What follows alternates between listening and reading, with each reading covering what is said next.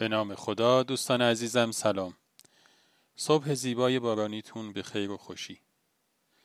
داستانک امروزمون با عنوان مرد عنکبوتی رو دوست عزیزم آقا احسان روایت کردن. از شما دعوت میکنم که به این داستان گوش بدید. این قصه برگرفته از یک داستان واقعی هست که تو اردیبهشت سال نود و نه اتفاق افتاده. وقتی اسم مرد عنکبوتی به گوشتون میخوره یاد چی میافتین؟ احتمالاً تصویر مردی به ذهنتون میاد که لباس قرمز آبی تنشه و از دستش میتونه تارهای قوی پرتاب کنه تا یک شهر رو از دست افراد شرور نجات بده. صبح یک روز اردیبهشتی پیرمرد که هشتاد و پنجمین بهار زندگیش رو تجربه میکرد توی بالکن خونش نشسته بود و به منظره سرسبز جلوی خونش نگاه میکرد. به خاطر سن و سالش و بیماری که توی جامعه بود باید توی خونه میموند. اما مایحتاج ضروری زندگیش رو چیکار میتونست بکنه؟ چشماش ضعیف بود و عینک نداشت. از دور یک نقطه قرمز میدید که داره به طرف بالکن خونشون نزدیک میشه.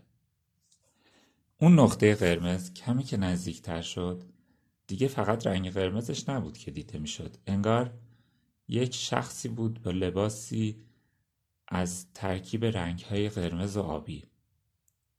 اون شخص داشت نزدیکتر میشد. پیرمرد عینک رو از دسته صندلی برداشت و به چشمش زد. دیگه کامل اون مرد رو میدید. کمی ترسید و نیمخیز شد. اون مرد با لباس قرمز و آبی با صدای محترمانه از پیرمرد پرسید: آقا چیزی لازم ندارید؟ ببخشید که فقط مقداری مایحتاج اولیه همراه هم هست. مرد عنکبوتی بدون جلوه های ویژه، بدون تاری که از دستش خارج بشه، به داد مردمش که توی قرنطینه بودن میرسید. خب دوستان همیشه همراه، امیدوارم از قصه امروز هم لذت برده باشید. من از آقا احسان عزیز خواهش کردم که توضیح بیشتری در مورد این داستان واقعی بدن.